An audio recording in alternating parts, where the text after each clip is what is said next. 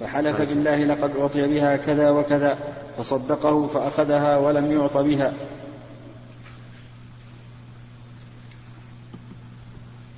نعم.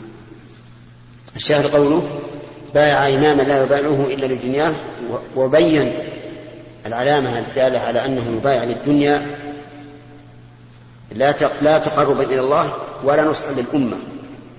إن أعطاه ما يريد وفاله وإلا لم يفي. هذا والعياذ بالله عليه هذا الوعيد. عليه هذا الوعيد الشديد.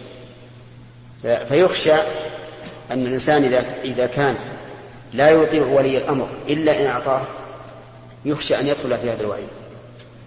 لأن من جملة الوفاء له أن يسمع ويطيع. نعم.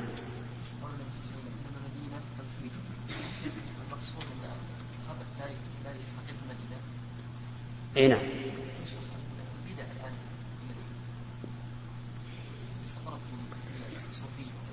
اي نعم.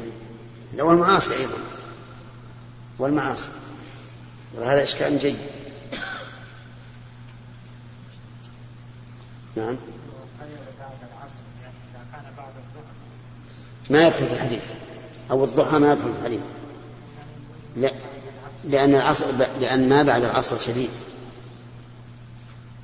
ولهذا قال قال العلماء في قوله تعالى تحبسونهما من بعد الصلاة أي من بعد صلاة العصر. نعم. أي. كيف؟ لا لا لا مراد. مراد نعم. نعم قال الإمام النووي رحمه الله ونظر إلى العباد أي رحمته لهم ولطفه ولطفه بهم نعم لا الصحيح أن أن نظر الله عز وجل نظر نظر عام لكل أحد بر فاجر مسلم كافر. ونظر خاص يقتضي الرحمة والعطف والشفقة. هذا هو الذي ينفع عن مثل هؤلاء.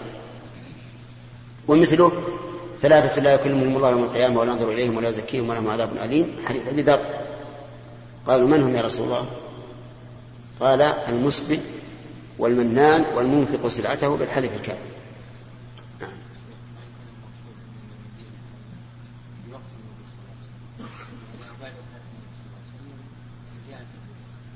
نعم. هذا يحتمل إذا لم يكن هناك شيء آخر هو يحتمل مع أن المدينة فيها منافقون في عهد الرسول عليه الصلاة والسلام. ما خرجوا الإشكال كذلك فيها يهود. اليهودي اللي ماتوا ودي الرسول عنده مرهونة نعم.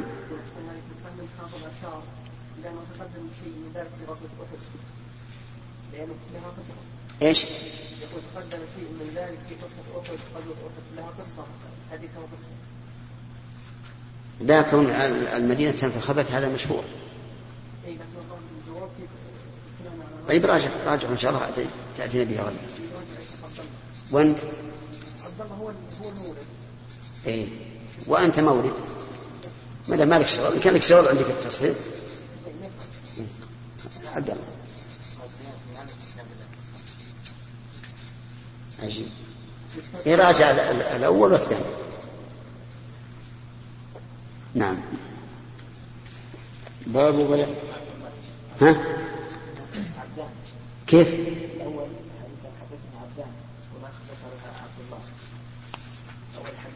حدثنا عبدان نعم. عندنا عبدان. ما عندك عبد الله؟ لا عبدان. لكن هو لقب عبد الله. اي لكن قص الروايات اللي عندنا. نعم.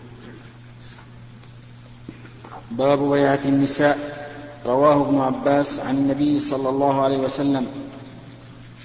حدثنا أبو اليمان قال أخبرنا شعيب عن الزهري حاء وقال الليث حدثني يونس عن ابن شهاب قال أخبرني أبو إدريس الخولاني أنه سمع عبادة بن الصامت يقول قال لنا رسول الله صلى الله عليه وسلم ونحن في مجلس تبايعوني على أن لا تشركوا بالله شيئا ولا تسرقوا ولا تزنوا ولا تقتلوا أولادكم.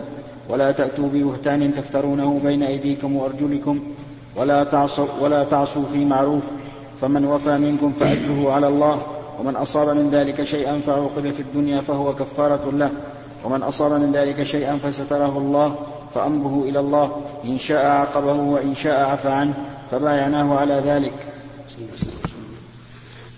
هذه تسمى بيعة النساء لقول الله تعالى يا أيها النبي إذا جاءك المؤمنات يبايعنك على أن لا يشركن بالله شيئا ولا يسرقن إلى آخر الآية. وهذه المبايعة يراد بها التزام الدين. ليست مبايعة سلطة ولهذا ما فيها آه، ذكر إلا قوله في في الآية الكريمة وفي وهنا ولا تعصوا في معروف. فإن هذه أيضا مبايعة السلطة. تكون مبايعة السلطة ومبايعة الشريعة حدثنا محمود قال حدثنا عبد الرزاق قال أخبرنا معمر عن الزهري عن عروة عن عائشة رضي الله عنها قالت كان النبي صلى الله عليه وسلم يبايع النساء بالكلام بهذه الآية لا يشركن بالله شيئا قالت وما مست يد رسول الله صلى الله عليه وسلم يد امرأة إلا امرأة يملكها فإذا كان هذا رسول الله صلى الله عليه وآله وسلم لا يبايع النساء باليد إلا من يملكها. فما بالك بغيره؟ وعلى هذا فتكون مصافحة النساء باليد حراما سواء مباشرة أو من وراء حائل. أما المباشرة فظاهر وأما من وراء الحائل فلأنه ذريعة.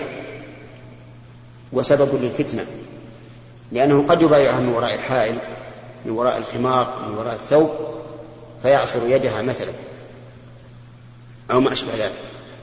فلهذا نقول إن مصافحة النساء غير المحارم بل مصافحة النساء غير المحارم حرام ولا تجوز.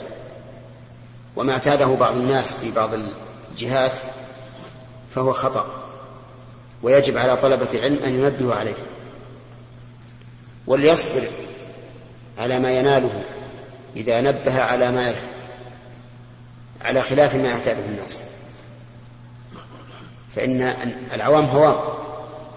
إذا أتيتهم بغير ما يعرفون فيا ويلك منهم ولكن اصبر عليه نعم. نعم عقيل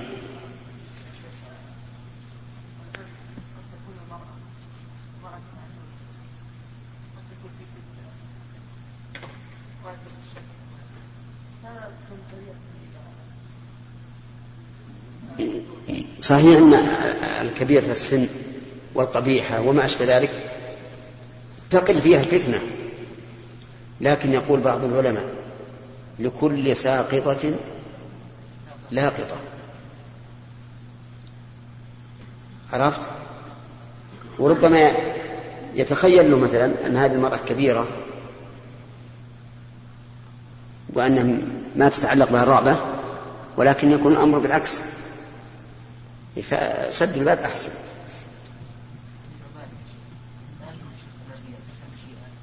على إيش؟ نعم. نعم.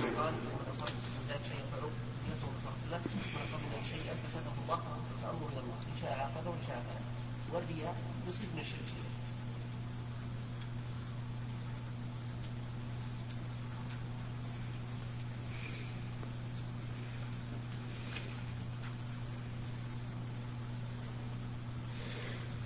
قوله من أصاب من ذلك؟ هذا عام. عام. ونفي مغفرة الشرك خاص. فيقضي عليه.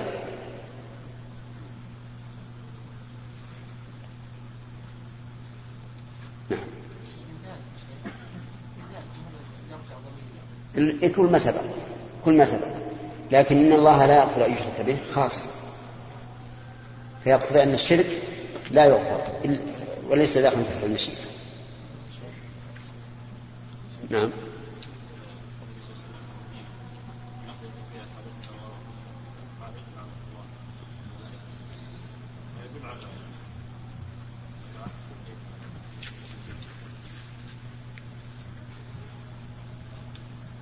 كيف ذلك؟ لا كون الرسول يلعن من فعل هذا يقتضي أن أن أن, لا يؤوى المحدث. وإذا لم يؤوى يخرج. صلى الله وسلم على نبينا محمد وعلى آله الله تعالى حدثنا مسدد قال حدثنا عبد الوارث عن أيوب عن حفصة عن أم عطية أنها قالت بايعنا النبي صلى الله عليه وسلم فقرأ علينا ألا يشركن بالله شيئا. ونهانا عن النياحة فقبضت امرأة منا يدها فقالت فلانة أسعدتني وأنا أريد أن أجزيها فلم يقل شيئا فذهبت ثم رجعت فما وفت امرأة إلا أم سليم وأم العلاء وابنة أبي سبرة امرأة معاذ أو ابنة أبي سبرة أو وامرأة معاذ. بسم الله الرحمن الرحيم. أراد أراد المؤلف رحمه الله بهذا الحديث أن يبين كيف كانت آه، بيعة النساء التي بايعهن النبي صلى الله عليه وسلم فيها. فقرأ قوله تعالى يا أيها النبي إذا جاءك المؤمنات وبيانك على أن لا يشركن بالله شيئا ولا يسرقن ولا يزنين ولا يقتلن أولادهن إلى آخره. قالت ونهانا عن عن النياحة. والنياحة هي البكاء على الميت بصوت يشبه نوح الحمام وهو صوت متعمد مقصود. وأما البكاء الذي يأتي بمقتضى الطبيعة فلا شيء فيه. يقول فقبضت امرأة منا يدها فقالت فلانة أسعدتني وأنا أريد أن أجزيها. الإسعاد يعني المساعدة على النياحة. فتريد أن تجزيها يعني تنوح معها إذا مات لها من تحزن عليه. وقبضت على يدها يحتمل أنها قالت كذا أو أنها قبضت بأصابعها. الله أعلم كيفية ذلك. لكن المعنى أنها تذكرت شيئا. تذكرت شيئا وهو أنها امرأة فلانة أسعدتها وتريد أن تجزيها. فلم يقل النبي صلى الله عليه وآله وسلم شيئا. إما اعتمادا على ما سبق من أنه نهى عن النياحة أو لغير ذلك من الأسباب. ولكن هذا الإشكال أو هذا المتشابه لا يعارض المحكم وهو النهي عن النياحة بل إن الرسول صلى الله عليه وآله وسلم لعن النائحة والمستمعة وقال النائحة إذا لم تتب أو قبل موتها تقام يوم القيامة وعليها سربان سربال من قطران ودرع من جرب نعوذ بالله. السربال ثوب والدرع الذي الجسد من جرب يعني أن جلدها يكون جربا وتسربل من قطران والقطران معروف تزداد فيه اشتعال النار فتعذب مرتين بالنار وبالجرب الذي كسيت نسأل الله العافية. إيش قوله فما وفت امرأة؟ نعم. لا عندنا التخفيف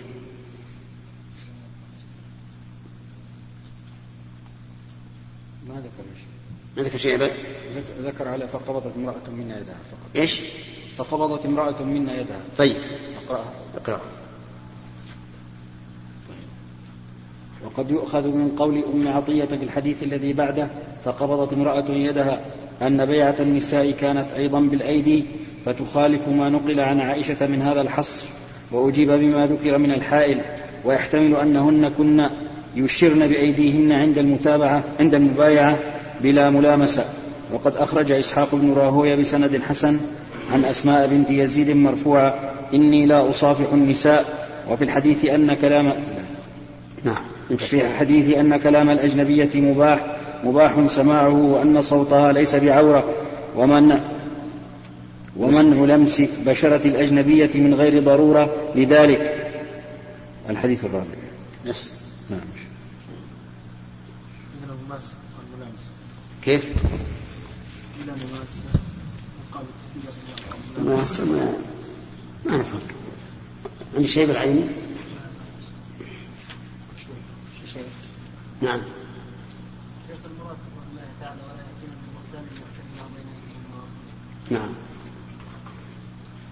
اختلف فيها المفسرون هل المراد الكذب بالقذف أو أن أو أن المراد ببهتان يفترينه بين أيديهن في مستقبل أمورهن؟ فالله أعلم. نعم. شرح الثاني يمكن بهذا يد امرأة إلا امرأة يملكها نعم. شامل للمنكوحة والمملوكة اي نعم. نعم. بالنسبة للمصافحة النبي صلى الله عليه وسلم ما صافح امرأة قط. بعض الشباب ما مست ما مست النحل بعض الشباب لا يفرقون بين المصافحة والسلام يا شيخ. ولذلك تجدهم أنهم يعني اقربائهم الذين هم غير محارم ما يكلمون ولا يسلمون عليهن. ليش؟ يقولون يستدلون هذا الحديث وهذا يعني ما يفرقون بين هذا وهذا. ما هو صحيح. المعارف يسلم عليها ما في بأس. لكن المصافحة ما يصافح بدون مصافحة. نعم. نعم. ها؟ اي نعم لا لا بأس به لا بأس به إذا كان غير متكلف. يعني بالاختيار. يعني نعم. يعني بالاختيار بس. نعم. باب من نكث بيعه. وقوله وقوله تعالى إن الذين يبايعونك إنما يبايعون الله يد الله فوق أيديهم فمن نكث فإنما ينكث على نفسه. ومن أوفى بما عاهد عليه الله فسيؤتيه أجرا عظيما. حدثنا أبو نعيم قال حدثنا سفيان عن محمد بن المنكدر قال سمعت جابرا قال جاء أعرابي إلى النبي صلى الله عليه وسلم فقال بايعني على الإسلام. فبايعه على الإسلام ثم جاء الغد محموما. فقال أقلني فأبى. فلما ولى قال المدينة كالكير تنفي خبثها وتنصع طيبها. سمع لكن الآية قوله تعالى إن الذين يبايعونك إنما يبايعون الله. هذه نزلت في بيعة الرضوان حيث بايع النبي صلى الله عليه وآله وسلم أصحابه لما أشيع أن عثمان قد قتل وقد أرسله إلى قريش للمفاوضة فبايعهم تحت الشجرة. فقال تعالى إن الذين يبايعونك إنما يبايعون الله لأنه رسول الله. فبيعته بيعة لله عز وجل. كما لو أرسل الإنسان مندوبا له يبايع الناس فبايعوه فإن مبايعتهم لهذا المندوب مبايعة لمن؟ لمن ندبه فهم يبايعون الله. وقوله يد الله فوق أيديهم نعم يد الله فوق أيديهم لأن الله سبحانه وتعالى فوق كل شيء. ويده من صفاته فهي فوق أيديهم. وقيل المعنى يد رسول الله. يد رسول الله فوق أيديهم لأن المبايع عندما يبايع غيره يقول هكذا يضع يده. فيكون يد الله أي يد رسول الله. وأضاف الله يد رسوله إليه لأنه قد أرسله للمبايعة فتكون يد الرسول كيد الله عز وجل. كما أن بيعة الرسول هي بيعة لله. والأول أسعد بظاهر اللفظ.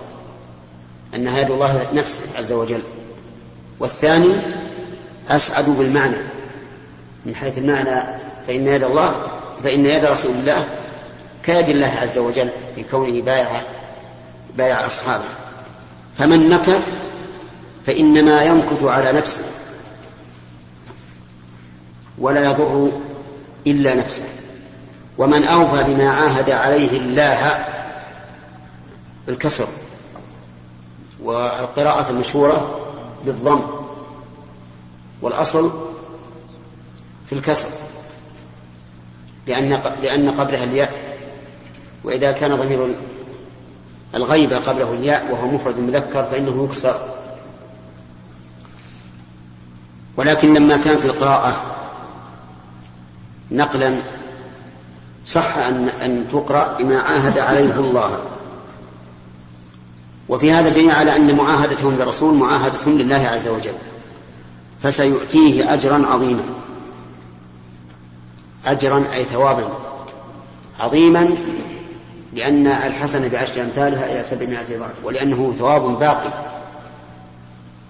ثم ذكر حديث الأعرابي وقد سبق مرتين. نعم. باب الاستخلاف.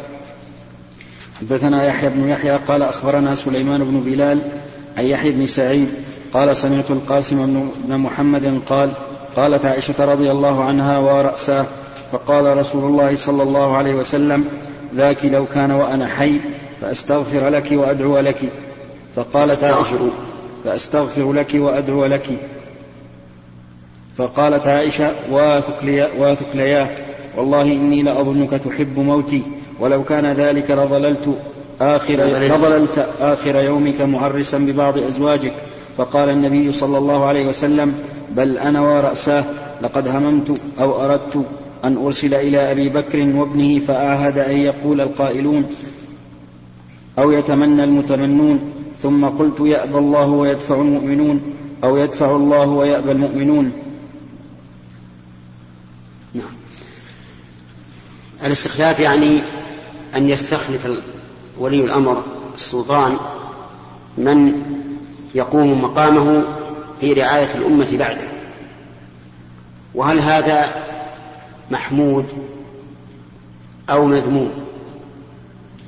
يقال يجب على ولي الأمر أن ينظر لما هو أصلح. هل يستخلف أو لا يستخلف؟ يعني هل يقول فلان خليفة بعدي؟ وهو ما يسمى عندنا بولي بولي العهد ولكنه يجب على الإمام أن يستخلف على الأمة من هو أقوم بمصالحها وأتقى لله عز وجل. لأنه مسؤول سوف يسأل إذا ارتحل إلى ربه من خلفت على عباده. فيجب أن يخلف عليهم من يرى أنه أصلح وأتقى لله عز وجل. والصلاح نوعان صلاح في ذاته وصلاح في ولايته وذلك أن الناس ربما لا يخضعون لشخص إلا لشخص معين ولو ولي عليهم شخص آخر لا, لا, لا يركنون إليه لفسدت الأمور وحصلت الفوضى فعليه أن يجمع بين هذا وهذا.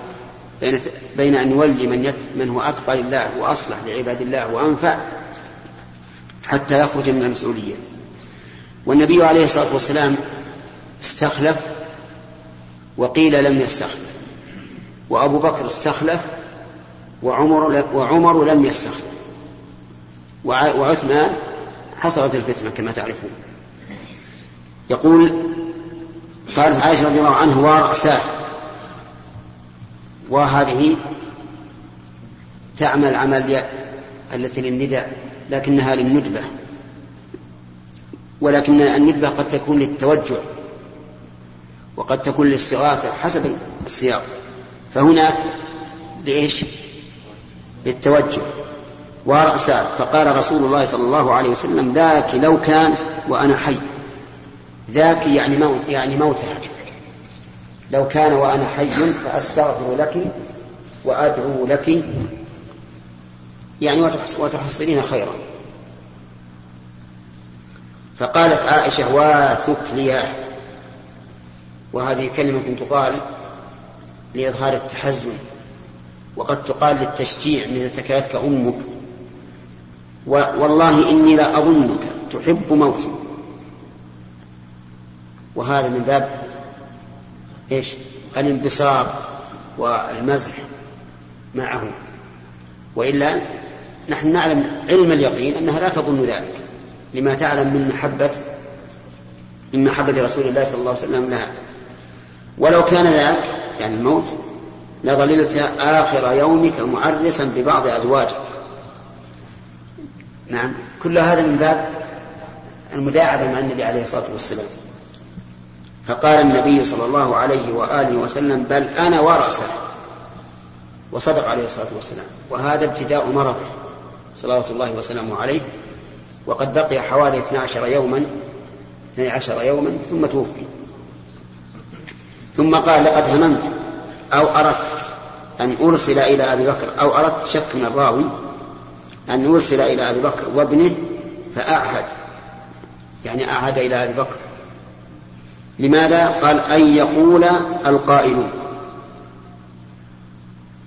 يعني لئلا يقول القائلون أو يتمنى المتمنون. يعني كل يقول أنا لها كل يتمناها. فإذا عينت رجلا زال هذا. أن يقول أو يتمنى القائلون أو يتمنى المتمنون ثم قلت يأبى الله ويدفع المؤمنون أو يدفع الله ويأبى المؤمنون. يعني إلا أبا إلا أبا بكر.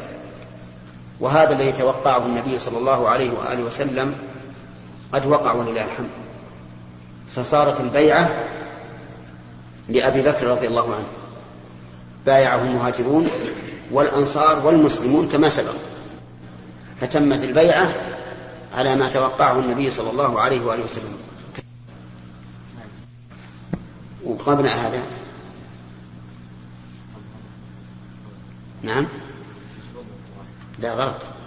غلط القراءة لها وقت إما قبل الدرس أو بعد الدرس. طيب. هل هذا يعتبر نصا في الخلافة؟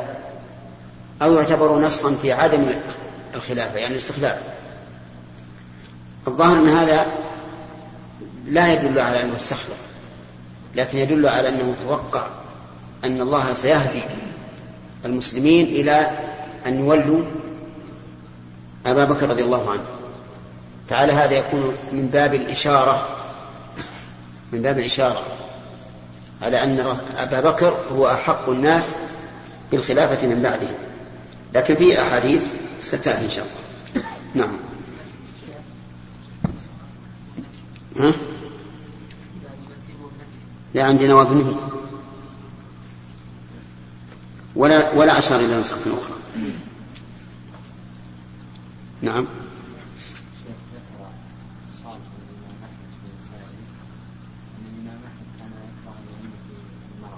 يكره إيش؟ نعم. نعم. ما هو ليس هذا أنينا هذا خبر. الأنين معروف. والإمام أحمد كان يئن في مرضه. حتى دخل عليه أحد أصحابه قال له إن طاووسا يقول إن الملك يكتب حتى أنين المريض. فلما قال ذلك ترك الأمن وأما الإخبار فهذا لا بأس به. لأن النبي صلى الله عليه وآله وسلم أقر وفعل. أقر عائشة على قولها ورأساه وهو أيضا قال ورأساه نعم زكي. نعم. إذا إذا, إذا الله المستعان الإمام أحمد لورعه خاف من ذلك فترك العلم. لأنه قد يدخل في قوله تعالى ما يلفظ من قول إلا لديه رقيب عتيد. والأمين لفظ. وإن كان إن إن إنه لفظ غير مركب لهذا الإمام أحمد وافق طاووس على هذا فترك نعم النبي صلى الله عليه وسلم لما قال المدينة هل الأعرابي يعني يخاف منها؟ إيش؟ الأعرابي هل بقولها قلني؟ إي نعم هذا ليس نفاقا الله أعلم هل المراد اقلني عن المبايعه مطلقا؟ فيكون هذا ردة. أو أراد المبايعة في البقاء في المدينة. الله أعلم. نعم نعم أخذنا ثلاثة. حدثنا محمد بن يوسف قال أخبرنا سفيان عن هشام بن عروة عن أبيه عن عبد الله بن عمر رضي الله عنهما قال قيل لعمر ألا تستخلف؟ قال إن أستخلف فقد استخلف من هو خير مني أبو بكر وإن أترك وإن أترك فقد ترك من هو خير مني رسول الله صلى الله عليه وسلم. فأثنوا عليه فقال راغب وراهب وددت أني نجوت منها كفافا لا لي ولا علي لا أتحملها حيا ولا وميتا. رحمه الله. ورضي الله عنه. هذا نص من عمر رضي الله عنه أن النبي صلى الله عليه وآله وسلم لم يستخلف. والمعنى لم يستخلف نصا. وأما إشارة فلا شك أنه أشار إلى أن الخليفة من بعده أبو بكر رضي الله عنه. وفي قوله راغب راهب دليل على شدة ورعه وخوفه من الله.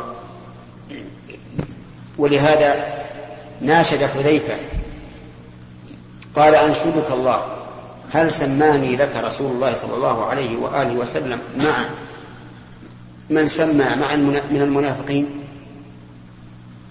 هذا وهو أبو عمر رضي الله عنه خاف على نفسه النفاق فكان يقول هنا راغب وراهب وددت أني نجوت منها كفافا لا لي ولا علي حتى يكون يمر بالشجرة رضي الله عنه. يقول ليتني شجرة تعضد يعني وتأكلها البهائم من شدة ورعه وخوفه. اللهم صل نعم. نعم. عبد الرحمن. يجب الخليفة أن يستولي من هو من يراه خيرا للناس من بعده نعم. معاوية رضي الله عنه وأوصى بابنه وفي القوم ابن عمر وهو كما قال عقبة نعم خير منك ومن أبيك يقول زيادة. ذكرنا الخيرية في الدين.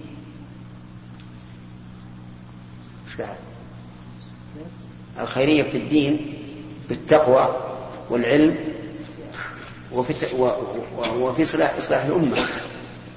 لأنه ما قد يكون دي قد يكون دينا وعالما لكن لا يعرف أن يدبر. ولهذا يذكر عن النبي عليه الصلاة والسلام أنه قال لأبي ذر لا تتولين لا تتولين مال يتيم ولا تأمرن على تأمرن على اثنين فإنك رجل ضعيف. ثم إنه لا شك أن معاوية رضي الله عنه يجد من هو خير من يزيد حتى في ولاية الملك لكن نظرا إلى أن الناس لا يدينون إلا لأحد معين يعني يدينون مثل الخلفاء أكثر ما يدين لغيرهم. رأى أنه لو ولى غيره حصل حصلت فتنة. كما تعرف الخوارج في زمنه كثيرون. فخاف من ذلك. ثم إن ولاية معاوية تعتبر من من ولاية الملك وليست من ولاية الخلافة. ففيها شيء من الشطح والزلل. نعم سليم. بالنسبة لوصية أبو بكر بن عمر رضي الله عنه عن الجميع يعلم أنه ما في ما في يصلح محمد بن عمر. هذا اللي نعتقد كلنا نعتقد هذا. كلنا نعتقد ذلك. إنه يرى ان ما فيهم اصل حتى أنه قال يعني إذا واجهت ربي أو كلمة نحوها وقال من خلفت على أمة محمد؟ أو خلفت من هو خير الأمة؟ عمر. نعم. يوسف. الحديث. لما قال قالت عائشة لكن لو كان أنا حي فأستغفر لما قال الرسول صلى الله عليه وسلم لكن لو كان أنا حي فأستغفر يعني كنايه عنه عرف أنها يعني تخشى الموت من قولها ورأسها. ما أظن ذلك لا. هي العادة العادة إن المريض لا شك انه يخشى أن يكون قد اقترب أجله. لكن ما يدل هذا على أن الإنسان إذا إذا توجع من المرض فيعني أنه خائف من الموت. قد تمر بالإنسان أمراض وتروح بدون أن تحدث موتا نعم. كلام الرسول صلى الله عليه وسلم يعني يدل على أنه يقول أستغفر لك وأدعو لك يعني لو مت. هنا. هنا. فكأنه يعني توقع أنه توقع الموت. لا لا أبدا. كما قال هذا من باب الانبساط مع المرأة والمداعبة. معها نعم. حد؟ أخذنا ثلاثة؟ نعم كيف؟ طيب. محاسبة دقيقة هذه يا أخي نعم.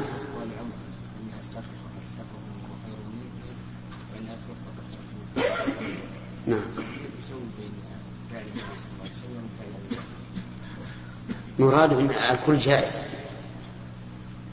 الكل جائز. الأول جائز بالسنة. والثاني جائز بسنة الرسول صلى الله عليه وسلم والثاني بسنة أبي بكر. حدثنا إبراهيم بن موسى قال أخبرنا هشام عن معمر عن الزهري قال أخبرني أنس بن مالك رضي الله عنه أنه سمع خطبة عمر الآخرة حين جلس على المنبر وذلك الغد من يوم توفي من يوم توفي النبي صلى الله عليه وسلم فتشهد وأبو بكر صامت لا يتكلم قال كنت أرجو أن يعيش رسول الله صلى الله عليه وسلم حتى يدبرنا. يريد بذلك أن يكون آخرهم. فإن يكن محمد صلى الله عليه وسلم قد مات فإن الله تعالى قد جعل بين أظهركم نورا تهتدون به بما هدى الله محمدا صلى الله عليه وسلم. وإن أبا بكر صاحب رسول الله صلى الله عليه وسلم ثاني اثنين فإنه أولى الناس بأموركم فقوموا فبايعوه. وكانت طائفة منهم قد بايعوه قبل ذلك في سقيفة بني ساعدة. وكانت بيعة العامة على المنبر. قال الزهري عن أنس بن مالك سمعت عمر يقول لأبي بكر يومئذ اصعد المنبر. فلم يزل به حتى صعد المنبر فبايعه الناس عامة.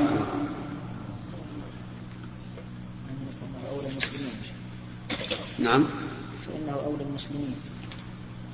إيه نعم. وقال فإنه أولى الناس. أو فإنه أولى المسلمين نسخة. وإذا ها؟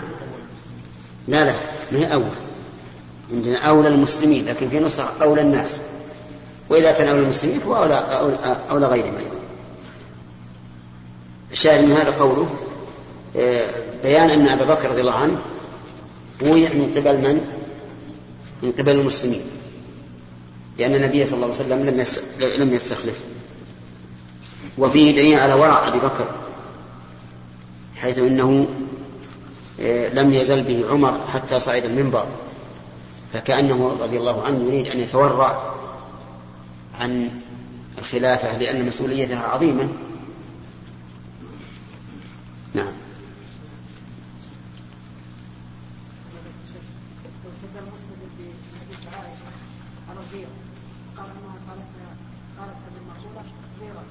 نعم.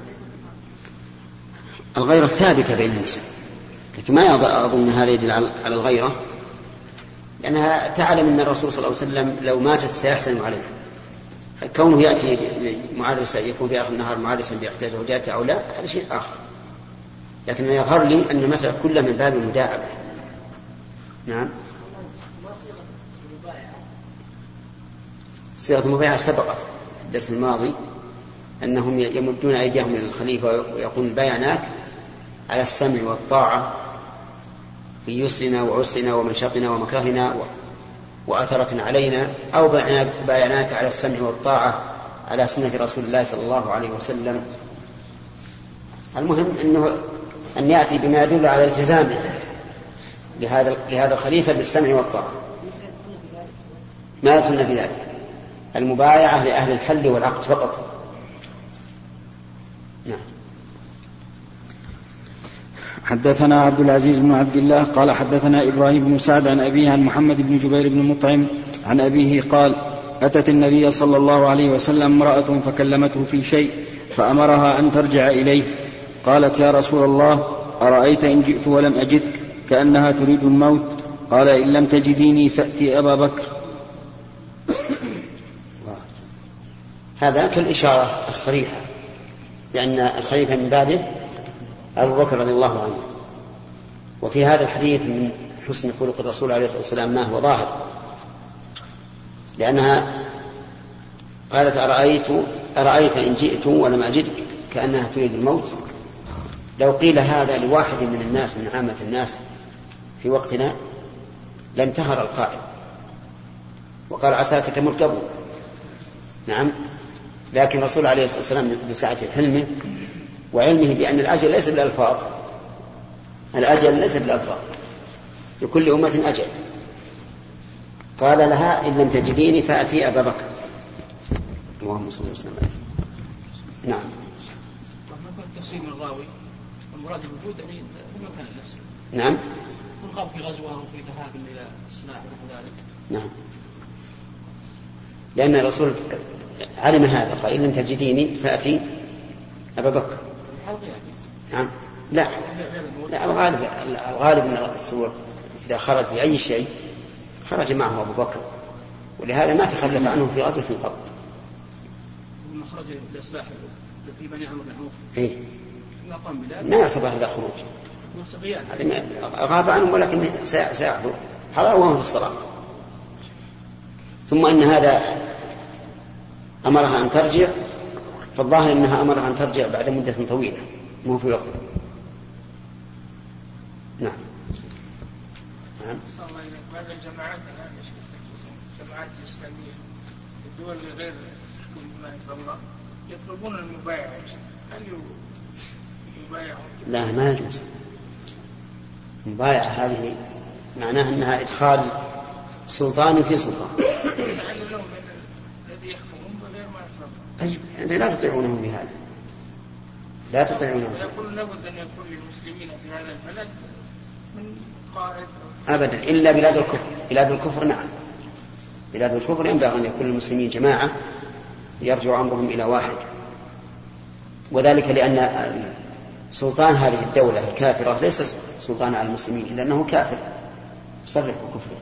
وإذا بايع تسقط بيعه ما, ما, ما له بيع إذا بايع ما له بيع ولا تجب طاعته. نعم. حدثنا مسدد قال حدثنا يحيى عن سفيان قال حدثني قيس بن مسلم عن طارق بن شهاب عن أبي بكر رضي الله عنه أنه قال لوفد بزاخه تتبعون أذناب الإبل حتى يري الله خليفة نبيه صلى الله عليه وسلم والمهاجرين أمرا يعذرون يعذرونكم به. هذا لابد أن في قصة وش تقرأ عليه؟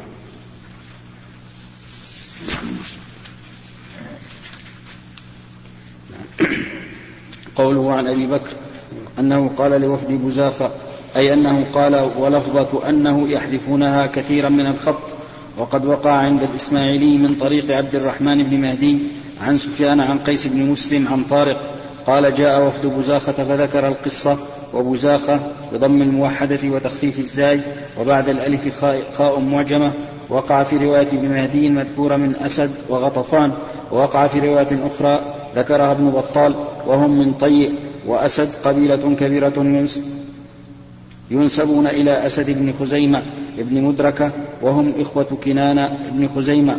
أصل قريش وغطفان قبيلة كبيرة ينسبون إلى غطفان بفتح معجمة ثم المهملة بعدها فاء. ابن سعد ابن سعد بن قيس عيلان ابن مضر وطي بفتح الطاء المهملة وتشديد الياء آخر الحروف بعدها أخرى مهموزة وكان هؤلاء القبائل ارتدوا بعد النبي صلى الله, صلى الله عليه وسلم واتبعوا طليحة بن خويلد الأسدي وكان قد ادعى النبوة بعد النبي صلى الله عليه وسلم فأطاعوه لكونه منهم فقاتلهم خالد بن الوليد بعد أن فرغ من مسيلمة باليمامة. فلما غلب عليهم بعثوا وفدهم إلى أبي بكر وقد ذكر قصتهم الطبري وغيره في أخبار الردة وما وقع من مقاتلة الصحابة لهم في خلافة أبي بكر الصديق.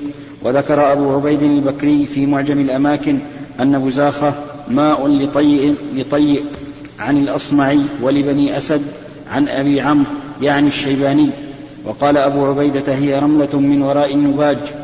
انتهى. والنباج بنون وموحدة خفيفة ثم جيم موضع في طريق الحاج من البصرة.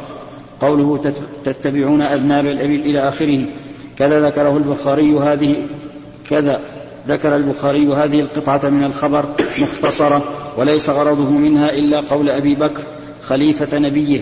وقد تقدم التنبيه على ذلك في, الحارث في الحديث الثالث. وقد أوردها أبو بكر البرقاني في مستخرجه وساقها الحميدي في الجمع بين الصحيحين.